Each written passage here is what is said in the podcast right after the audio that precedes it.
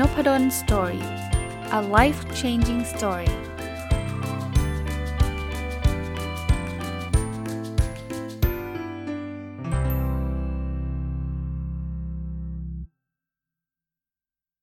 สวัสดีครับ ยินดีต้อนรับเข้าสู่นพดล Story Podcast นะครับแล้วก็วันอาทิตย์นะครับ ยินดีต้อนรับเข้าสู่รายการ My Books นะครับ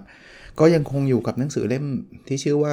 The Happiness ความสุขปัจจุบันสุทธินะครับ เป็นหนังสือที่ผมเขียนมาน่าจะสัก 2 ปีได้แล้วนะฮะก็รีวิวมาตลอดนะครับรายการ My Book ก็จะเป็นรายการในการเอาหนังสือที่ตัวเองเขียนก็คือผมเองนะครับ แล้วก็มารีวิวให้ฟังแบบละเอียดนะอะมาดูมาดูต่อเลยกันอะมาดูพูดติดขัดนะมาดูต่อกันเลยนะครับบทถัดไปก็คือทำอย่างไรไม่ให้เราล้มเลิกนะครับ คือผมว่าหลาย ๆ คนคงมีปัญหาคล้าย ๆ กันนั่นคือว่า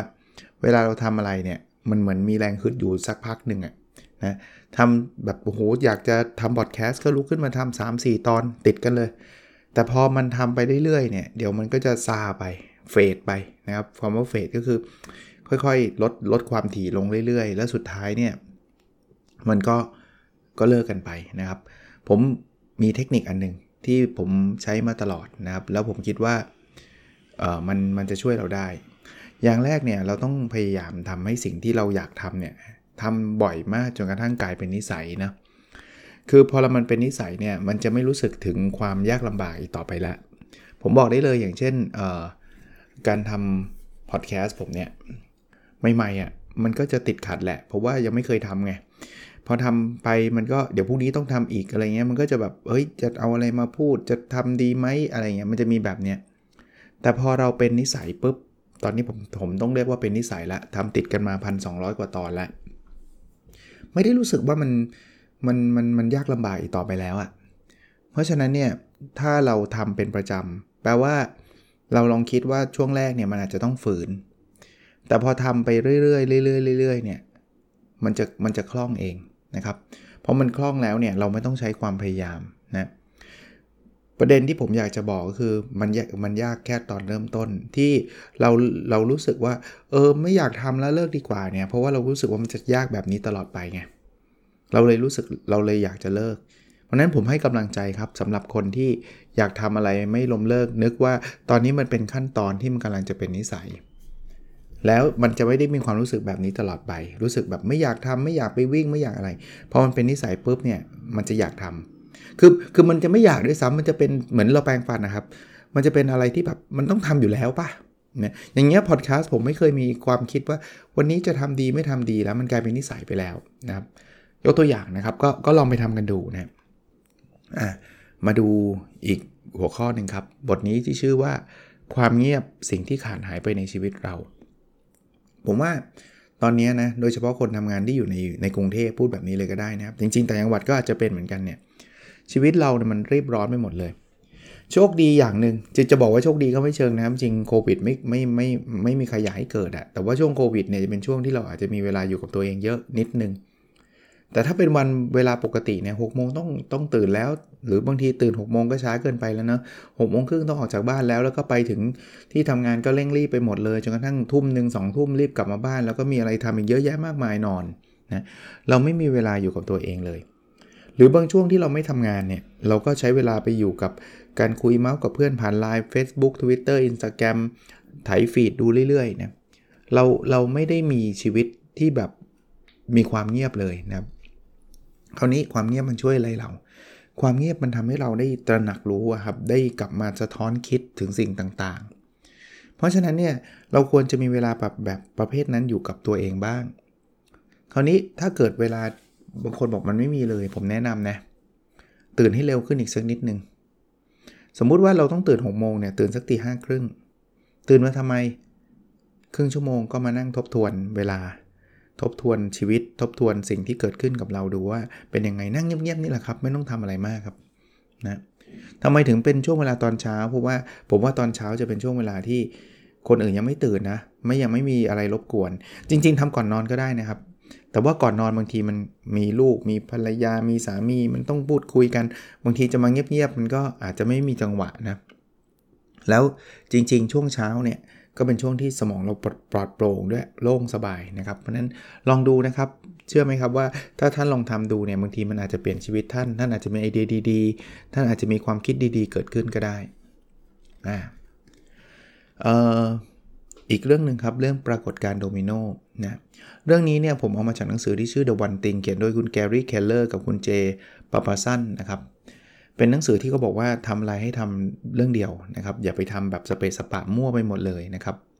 แต่ว่าเรื่องที่กำลังจะพูดเนี่ยไม่ใช่รีวิวหนังสือ The One Thing นะ แต่กำลังพูดถึงปรากฏการณ์ที่เขาเขียนไว้ใน The One Thing เขาเรียกว่าโดมิโนนะคืองี้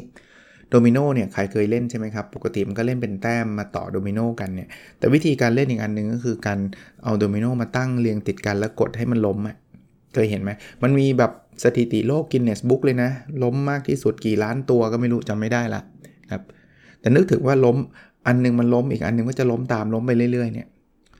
เขาบอกว่า หนังสือเล่มนี้นะ The One Thing เนี่ยเขาบอกว่าโดมิโนชิ้นเล็กๆเนี่ยถ้าไปล้มทำโดมิโนชิ้นใหญ่เนี่ยชิ้นใหญ่มันก็จะล้มอีกพอมันล้มก็ไปลบล้มทับโดมิโนชิ้นใหญ่กว่าได้อีกนะเพราะนั้นโดมิโนแต่ละชิ้นอาจจะไม่จำเป็นต้องเท่ากันเพลินอันที่เราเล่นอยู่มันเท่ากันใช่ไหมแต่จริงๆไม่จำเป็นต้องเท่ากันนะ โดมิโนเนี่ยมันมันจากชิ้นเล็กมันล้มชิ้นใหญ่ได้ชิ้นใหญ่ล้มชิ้นที่ใหญ่กว่าได้ ชิ้นที่ใหญ่กว่าไปล้มชิ้นที่ใหญ่กว่านั้นได้อีกนะไปเรื่อยๆเนี่ยเขาเปรียบเทียบเนี่ยเขาเขาบอกว่าความสำเร็จเล็ก ๆ ของเราเนี่ยพอมันเกิดขึ้นแล้วมันคล้ายๆเป็น snowball effect เคยได้ยินชื่อนี้ไหมครับ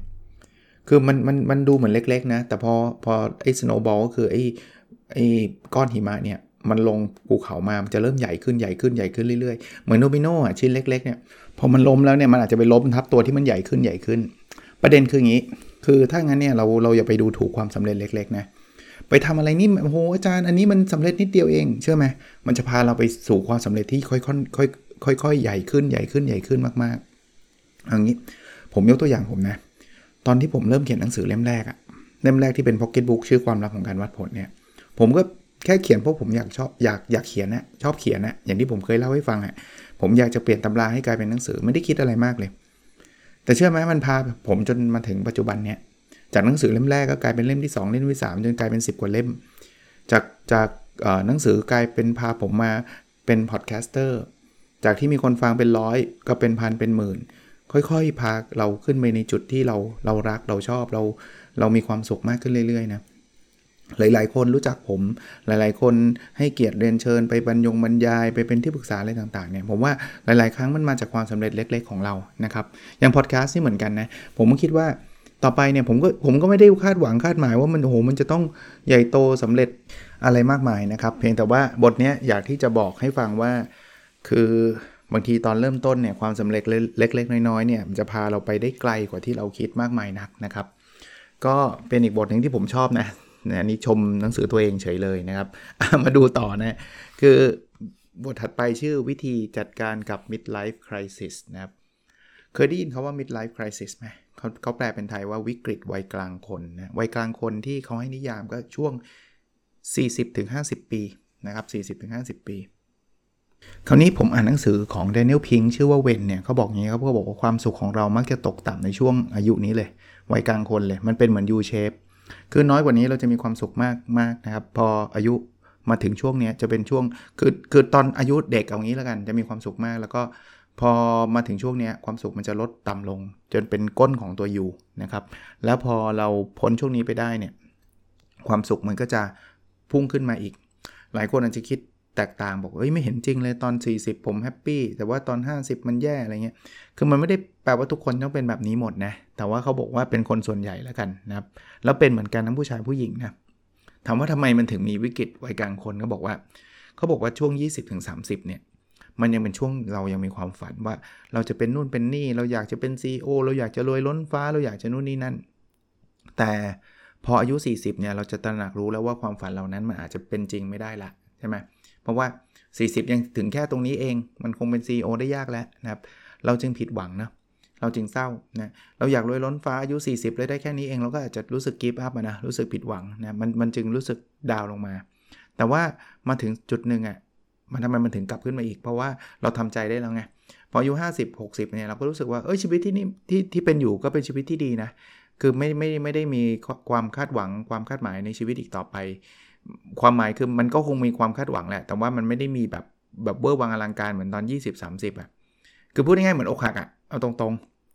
คือตอนแรกก็คาดหวังว่าจะได้ แล้วพอมันไม่ได้ก็อกหัก ช่วงอกหักก็คือช่วง 40-50 นี่แหละ แต่พออกหักแล้วมันก็ move on นะ มันก็มีความหวังใหม่ๆ ความหวังที่มันเป็นความจริงนะครับ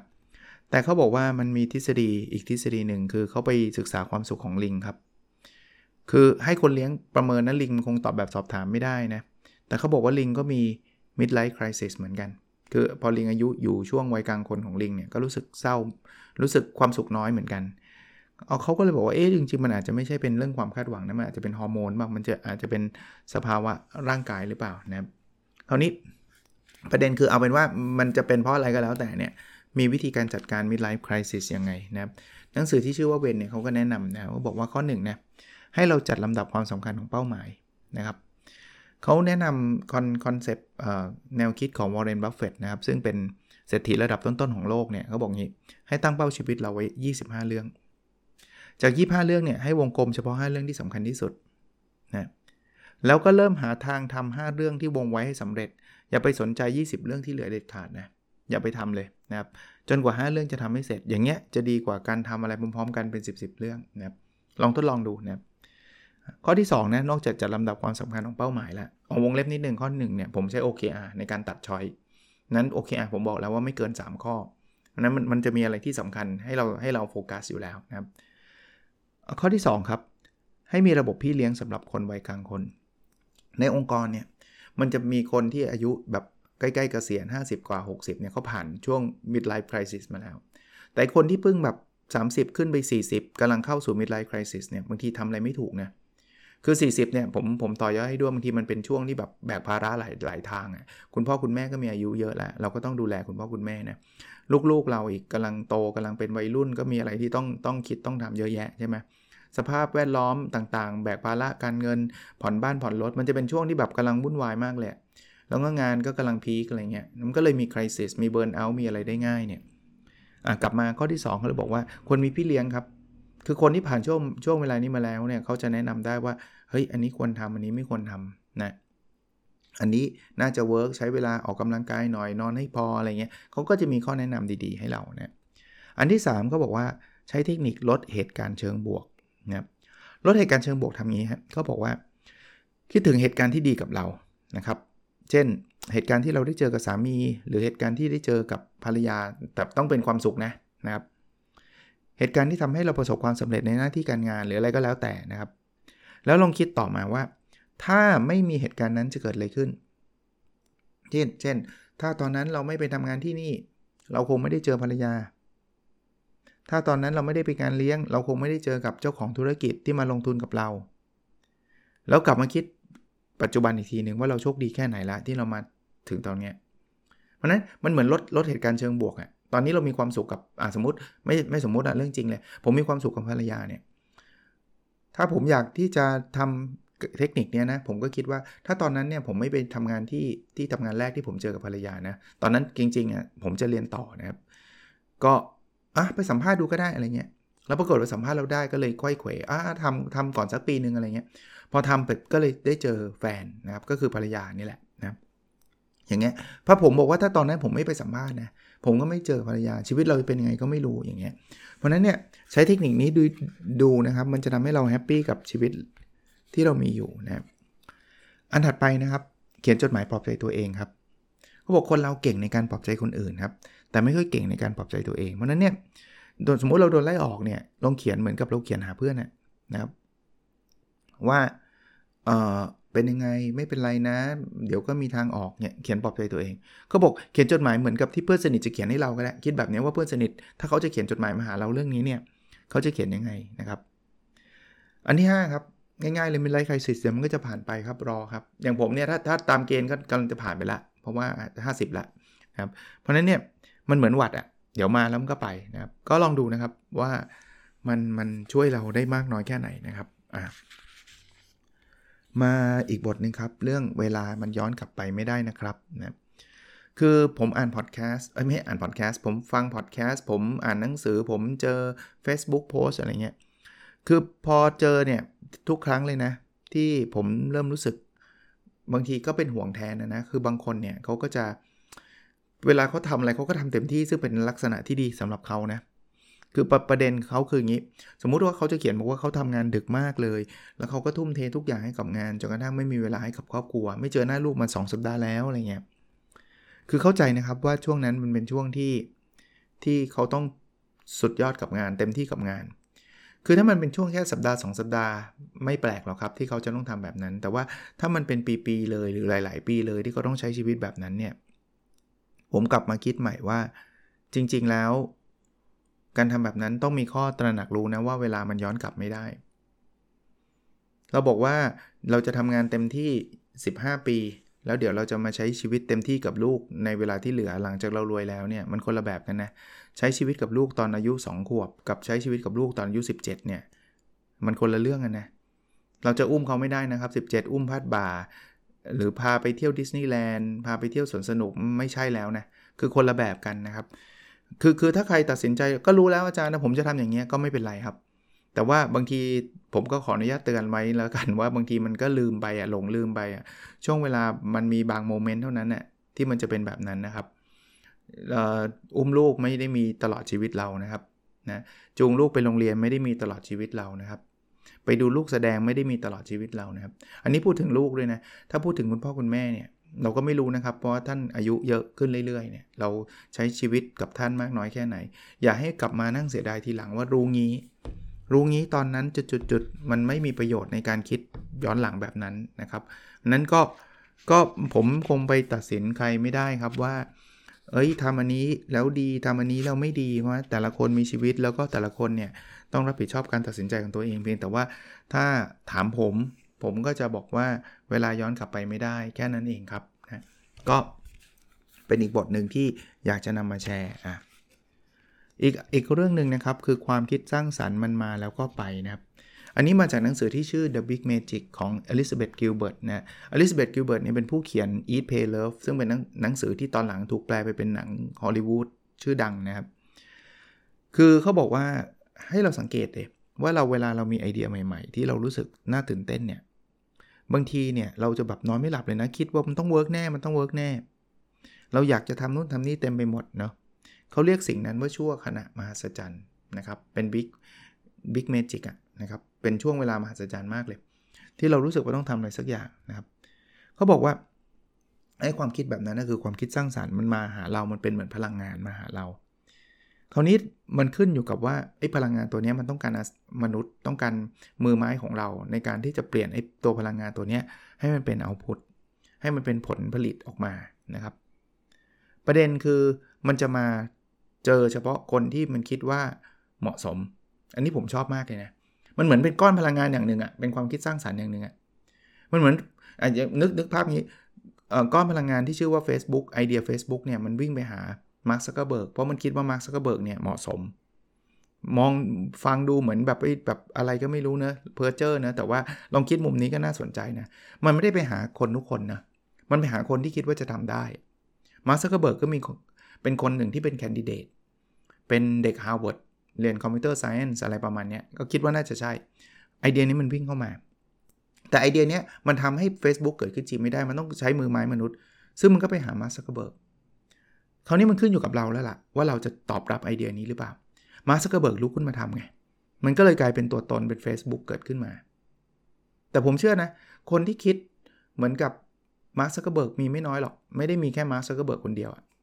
แต่ส่วนใหญ่จะ end up คือคิดแล้วไม่ได้ทำแปลว่าไอ้ไอ้เจ้าไอเดียตัวนี้มันไม่ได้ไป approach มาร์คซักเกอร์เบิร์กคนเดียวอะ มันอาจจะไป approach เด็ก Stanford เด็ก MIT มันอาจจะไป approach หรือว่าเข้าไปหาคนที่มันเชื่อว่าจะทำได้อยู่เยอะแยะครับ แต่ว่า คนเหล่านั้นปิดประตูใส่ คือเหมือนมาเคาะประตูแล้วก็เราก็เปิดประตูมาอ๋อไอเดียเหรออืมโอเคนะดีดีดีดีแล้วก็ไม่สนใจ มันก็จะยืนรอเราอยู่สักพักหนึ่งอะสังเกตไหมไอเดียดีๆเนี่ยมันมีอยู่กับเราสักพักหนึ่งแต่พอเราไม่สนใจหรือตอนแรกทำท่าจะสนใจนะ search หาข้อมูลแล้วก็ตอนสุดท้ายก็โอ้ยุ่งอยู่เอาไว้ทีหลังเนี่ยมันก็จะไปครับ แล้วเราก็จะมาแบบประเภทที่ว่า โอ้ยเราอยากทำ product อันนั้นอันนี้พูดพูดกับเพื่อนพูดกับคนใกล้ตัวอะไรเงี้ยแล้วเราก็เฉยๆแล้วเราก็ไม่ทำแล้ววันหนึ่งเราก็เห็น product นั้นขายอยู่ในห้าง แล้วเราก็จะบอกว่านี่ไง product เนี้ยที่เราอยากจะทำนี่ออกมาแล้วเห็นไหมล่ะ บางคนก็มานั่งเสียดายว่าลุงนี้ทำดีกว่า คือมันมาหาเราแล้วไงครับ แล้วมันเชื่อว่าเราเหมาะสมแล้วไงครับ แต่ว่าเรากลับปิดประตูใส่นะครับ ก็ฟังตัวเองดีๆนะครับ อ่า มาดูอีกบทหนึ่งอันนี้บทที่ผมคิดว่าหลายคนคงเคยเป็นอยู่เรื่อยๆ ผมเขียนบอกว่าทำไมการลดน้ำหนักถึงยากกว่าการวิ่ง ผมว่ามีประสบการณ์ตรงนะครับว่าทุกปีนะเวลาเราตั้งเป้าหมายเนี่ยผมตั้งใน OKR นะครับ หลายคนก็ไม่ได้เป็น OKR เป็น New Year Resolution เนี่ย เราตั้งกันหมดเลย แต่สังเกตไหมว่าการตั้งเป้าหมายอันนึงที่เรามักจะล้มเหลวคือการลดน้ำหนัก เอาส่วนตัวผมก็แล้วกันนะ ผมอาจจะไม่ได้สำหรับทุกคนนะ แต่ส่วนตัวผมเนี่ย OKR หลาย ๆ ข้อเนี่ยผมทำได้ แต่ข้อที่ชาเลแล้วก็มักจะทำไม่ค่อยได้คือเรื่องลดน้ำหนักไอ้อย่างวิ่งเนี่ยผมเคยตั้งไว้ 1,200 กิโลเมตรต่อปี 1,000 กิโลเมตรต่อปี ผมก็วิ่งได้นะ แต่พอมาเรื่องลดน้ำหนัก หลายปีก่อนหน้านั้นเนี่ยทำไม่เคยได้เลย เหตุผลเพราะอะไรรู้ไหมเพราะว่าลดน้ำหนักเนี่ยมันมันไม่เห็นความก้าวหน้า คือมันก้าวหน้าแล้วมันมีถอยหลัง เออ มันมันลดมันลดแรงจูงใจไปได้นะครับ ผมผมสรุปแบบนี้ที่ลดน้ำหนักมันยากกว่าวิ่งเนี่ยลดมันคือเลิก มันคือไม่กินอาหาร มันไม่ใช่การทำเลิกเนี่ยมันต้องอยู่กับแรงจูงใจสูงมากตลอดทั้งวันเนี่ยวันนี้ต้องไม่กินอาหาร ถ้าเราหยิบมากินครั้งหนึ่งก็คือพังถูกปะก็คือเจ๊งใช่ไหมแต่ไม่เหมือนทำนะสมมติวิ่งเนี่ยอะผมตั้งใจวิ่งวันละ 40 นาทีเนี่ยวันนี้วิ่ง 40 นาทีผม accomplish ละที่เหลือผมไม่ต้องวิ่งแล้วเพราะนั้นสิ่งที่ต้องการพลังพลังใจของผมเนี่ย พลังความคิดหรือแรงจูงใจเนี่ยผมต้องการ 40 นาทีเองในการวิ่ง แต่ลดน้ำหนักเนี่ยห้ามกินจังฟู้ดเนี่ยมันต้องมีแรงจูงใจ 24 ชั่วโมงอะไม่งั้นไม่งั้นเราก็เผลอกินเผลอกินก็จบถูกปะอันนี้คือคือเหตุผลแรกนะที่ลดน้ำหนักมันยากกว่าวิ่งนะครับอันที่ 2 คือช่างน้ำหนักไม่เห็นความก้าวหน้าเอาวันนี้เราลดได้1โลใช่ไหมพรุ่งนี้เนี่ยมันอาจจะขึ้นมาเท่าเดิมก็ได้มาเลือนลดได้อีก 1 โล เดือนหนึ่งลดได้อีก 2 โล ผ่านไปอีก 2 วันกลับมาเท่าเดิมอีกแล้วมันไม่เห็นความก้าวหน้าไม่เหมือนวิ่งเนาะวิ่งวันนี้เราวิ่งได้แค่ 3 กิโลก็ 3 กิโลครับพรุ่งนี้วิ่งได้ 5 โลบวกกันเป็น 8 โลแล้วมาลืนไม่ได้วิ่งก็ยังได้ 8 โลเหมือนเดิม มันไม่มีลดนะ ไม่ใช่ว่าไม่ได้วิ่งแล้วจะ 8 โลเหลือ 1 โลไม่ใช่นะครับนั้นอะไรที่มันไม่เห็นความก้าวหน้าเนี่ยบางทีทำมาตั้ง 6 เดือนเนี่ยกินหนักๆไป 2 สัปดาห์หมดแล้ว กลับมาน้ำหนักเท่าเดิมแล้วเราก็ท้อใจเนาะอันที่ 3 เมื่อกี้ก็พูดไปแล้วนะลดน้ำหนักมันมีช่วงเวลาที่ต้องทรมานมากกว่า เมื่อกี้คือมันต้องอด 24 ชั่วโมงแล้วมันหิวไงอาจจะไม่ถึง 24 ชั่วโมงหรอกนะ แต่ว่ามันก็นานนะ่ะไม่เหมือนวิ่งเอาวิ่งมันก็เหนื่อยนะเหนื่อย 30 นาทีเองนะครับนั้นเนี่ยมันก็เลยทำให้การลดน้ำหนักเนี่ยเป็นเป็นอะไรที่มีความท้าทาย อันที่ 4 อันนี้แน่นอนครับ คือการลดน้ำหนักเนี่ยมันถูกแรงยั่วยวนจากสิ่งภายนอกเยอะมากเลย เดี๋ยวก็โฆษณาแล้วเนาะกินอันนั้นไหมกินอันนี้ไหมอันนู้นดีอันนี้ดีนะ มันมีสิ่งยวนใจเยอะ เราก็รู้สึกเดี๋ยวก็เดี๋ยวก็หลุดอะเป็นเหยื่อทางการตลาดต่างๆนะครับ ส่วนตัวผมใช้วิธีไหนอ่าผมเคยมีน้ำหนักมากกว่าน้ำหนักปัจจุบันอยู่ประมาณ 10 18 โลนะครับ ประมาณ 10 ไม่ถึง 12 โล โดยประมาณ โดยประมาณ ผมลดลงมาได้เนี่ย คือผมค่อยๆ ชะลอการกินลงครับ คือไม่ได้แบบอยู่ดีๆ อดเลยทันทีอะไรเงี้ยนะครับ ตอนหลังๆ ผมวงเล็บว่าผมทำ IF ด้วยนะครับ คือเข้าหลังประมาณสักบ่ายสองบ่ายสามผมไม่กินละนะครับ ไม่กินนี่คือไม่อะไรเลยนะ ยกเว้นน้ำเปล่าอย่างเดียวนะครับ ไม่ได้ไม่ได้กินอะไรแม้แต่นิดนึงเลย แล้วมัน work นะครับ อันที่ 2 คือผมใช้วิธีการวัดที่มันทำให้เห็นความก้าวหน้า ปัจจุบันยังวัดแบบนั้นเลยนะชั่งน้ำหนักแล้วถ้าวันไหนน้ำหนักลดเนี่ยผมนับ 1 ถ้าน้ำหนักน้ำหนักเพิ่มผมก็ไม่ได้นับ งั้นแปลว่าอะไรครับ ผมตั้งเป้าไว้ปีหนึ่งเนี่ยผมจะมีวันที่น้ำหนักลดเนี่ย สัก 150 วันอะไรเงี้ยนะครับ อันนั้นก็คือคือวิธีการของผม อันที่ 3 คือเปลี่ยนความหิวเป็นความสุข เฮ้ยหิวมันจะมีความสุขได้ไง อ่าหิวนี่แหละครับ ผมรู้สึกเลยเวลาผมหิวเนี่ยมันคือสิ่งที่ดีนะ มันทำให้ร่างกายผมแข็งแรง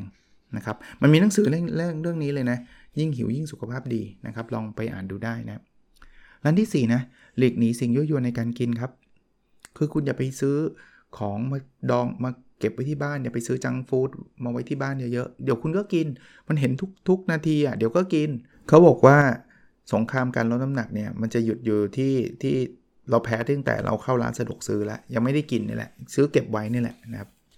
อะไหนๆจะจบแล้วผมขออนุญาต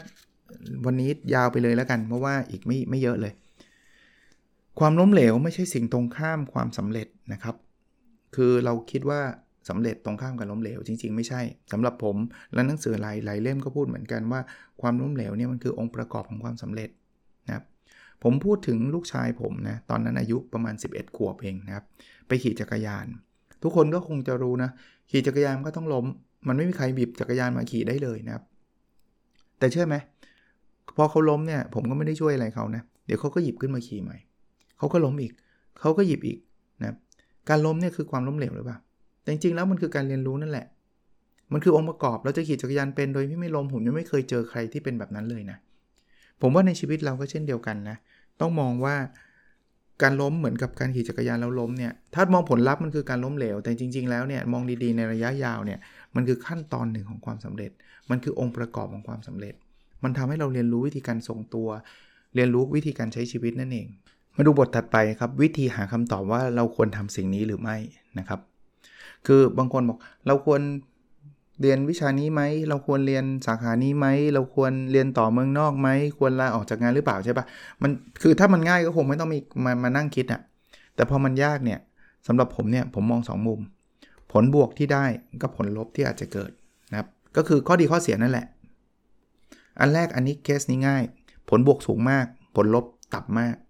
คือถ้าตัดสินใจผิดแทบไม่มีผลใดๆเลย แต่ถ้าตัดสินใจถูกนี่ work มาก อันนี้ทำเลยครับ ไม่ต้องคิดเลยว่าจะไม่ทำทำเลยครับ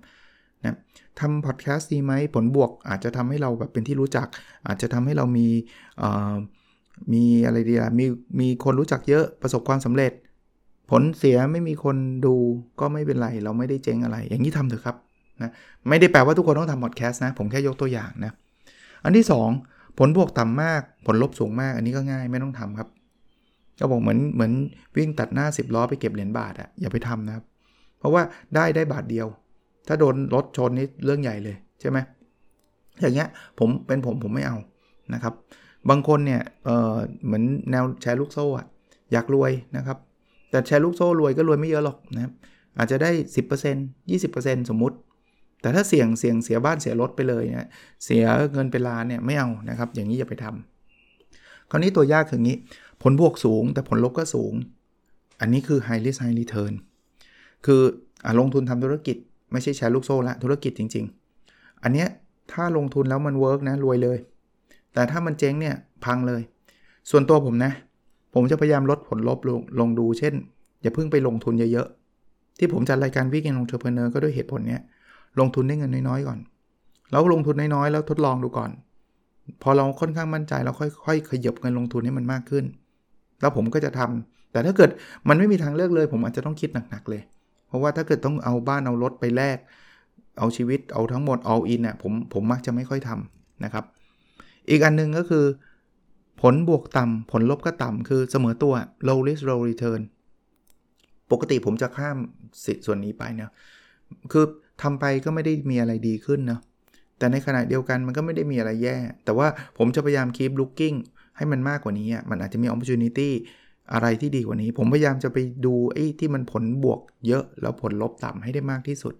อย่าเสียเวลากับผลบวกต่ำผลลบต่ำอะ่ะเพราะว่าทำนั้นก็ใช้เวลาเราเนะแต่ก็เขาบอกความชั่วไม่ดีไม่มีความดีไม่ปรากฏอะ่ะก็คือทำไปถ้าได้กำไรก็ได้ 200 บาทขาดทุนก็ขาดทุนร้อยบาทอะไรเงี้ยมันก็ยังไม่ได้มีอะไรที่ ถ้าไม่มีอะไรทำก็ทำไปก่อนก็ได้ครับ แต่ว่าเอาไว้ ให้เรามอง opportunity มองโอกาสดีๆแหมจริงๆว่าจะจบนะ แต่ว่าเห็นบทสุดท้ายเนี่ย คิดว่าจัดได้ 1 ตอนเลยแหละทั้งๆทที่เป็นบทเดียวนะ เอาเป็นว่าอีกอีกหนึ่งสัปดาห์แล้วกันนะ อีกหนึ่งสัปดาห์นะครับสำหรับหนังสือเล่มนี้ เพราะว่าเรื่องนี้คุยได้ยาวเลยแหละนะครับ ก็หวังว่าจะเป็นประโยชน์นะครับ แล้วเราพบกันในวิดีโอถัดไปครับ สวัสดีครับ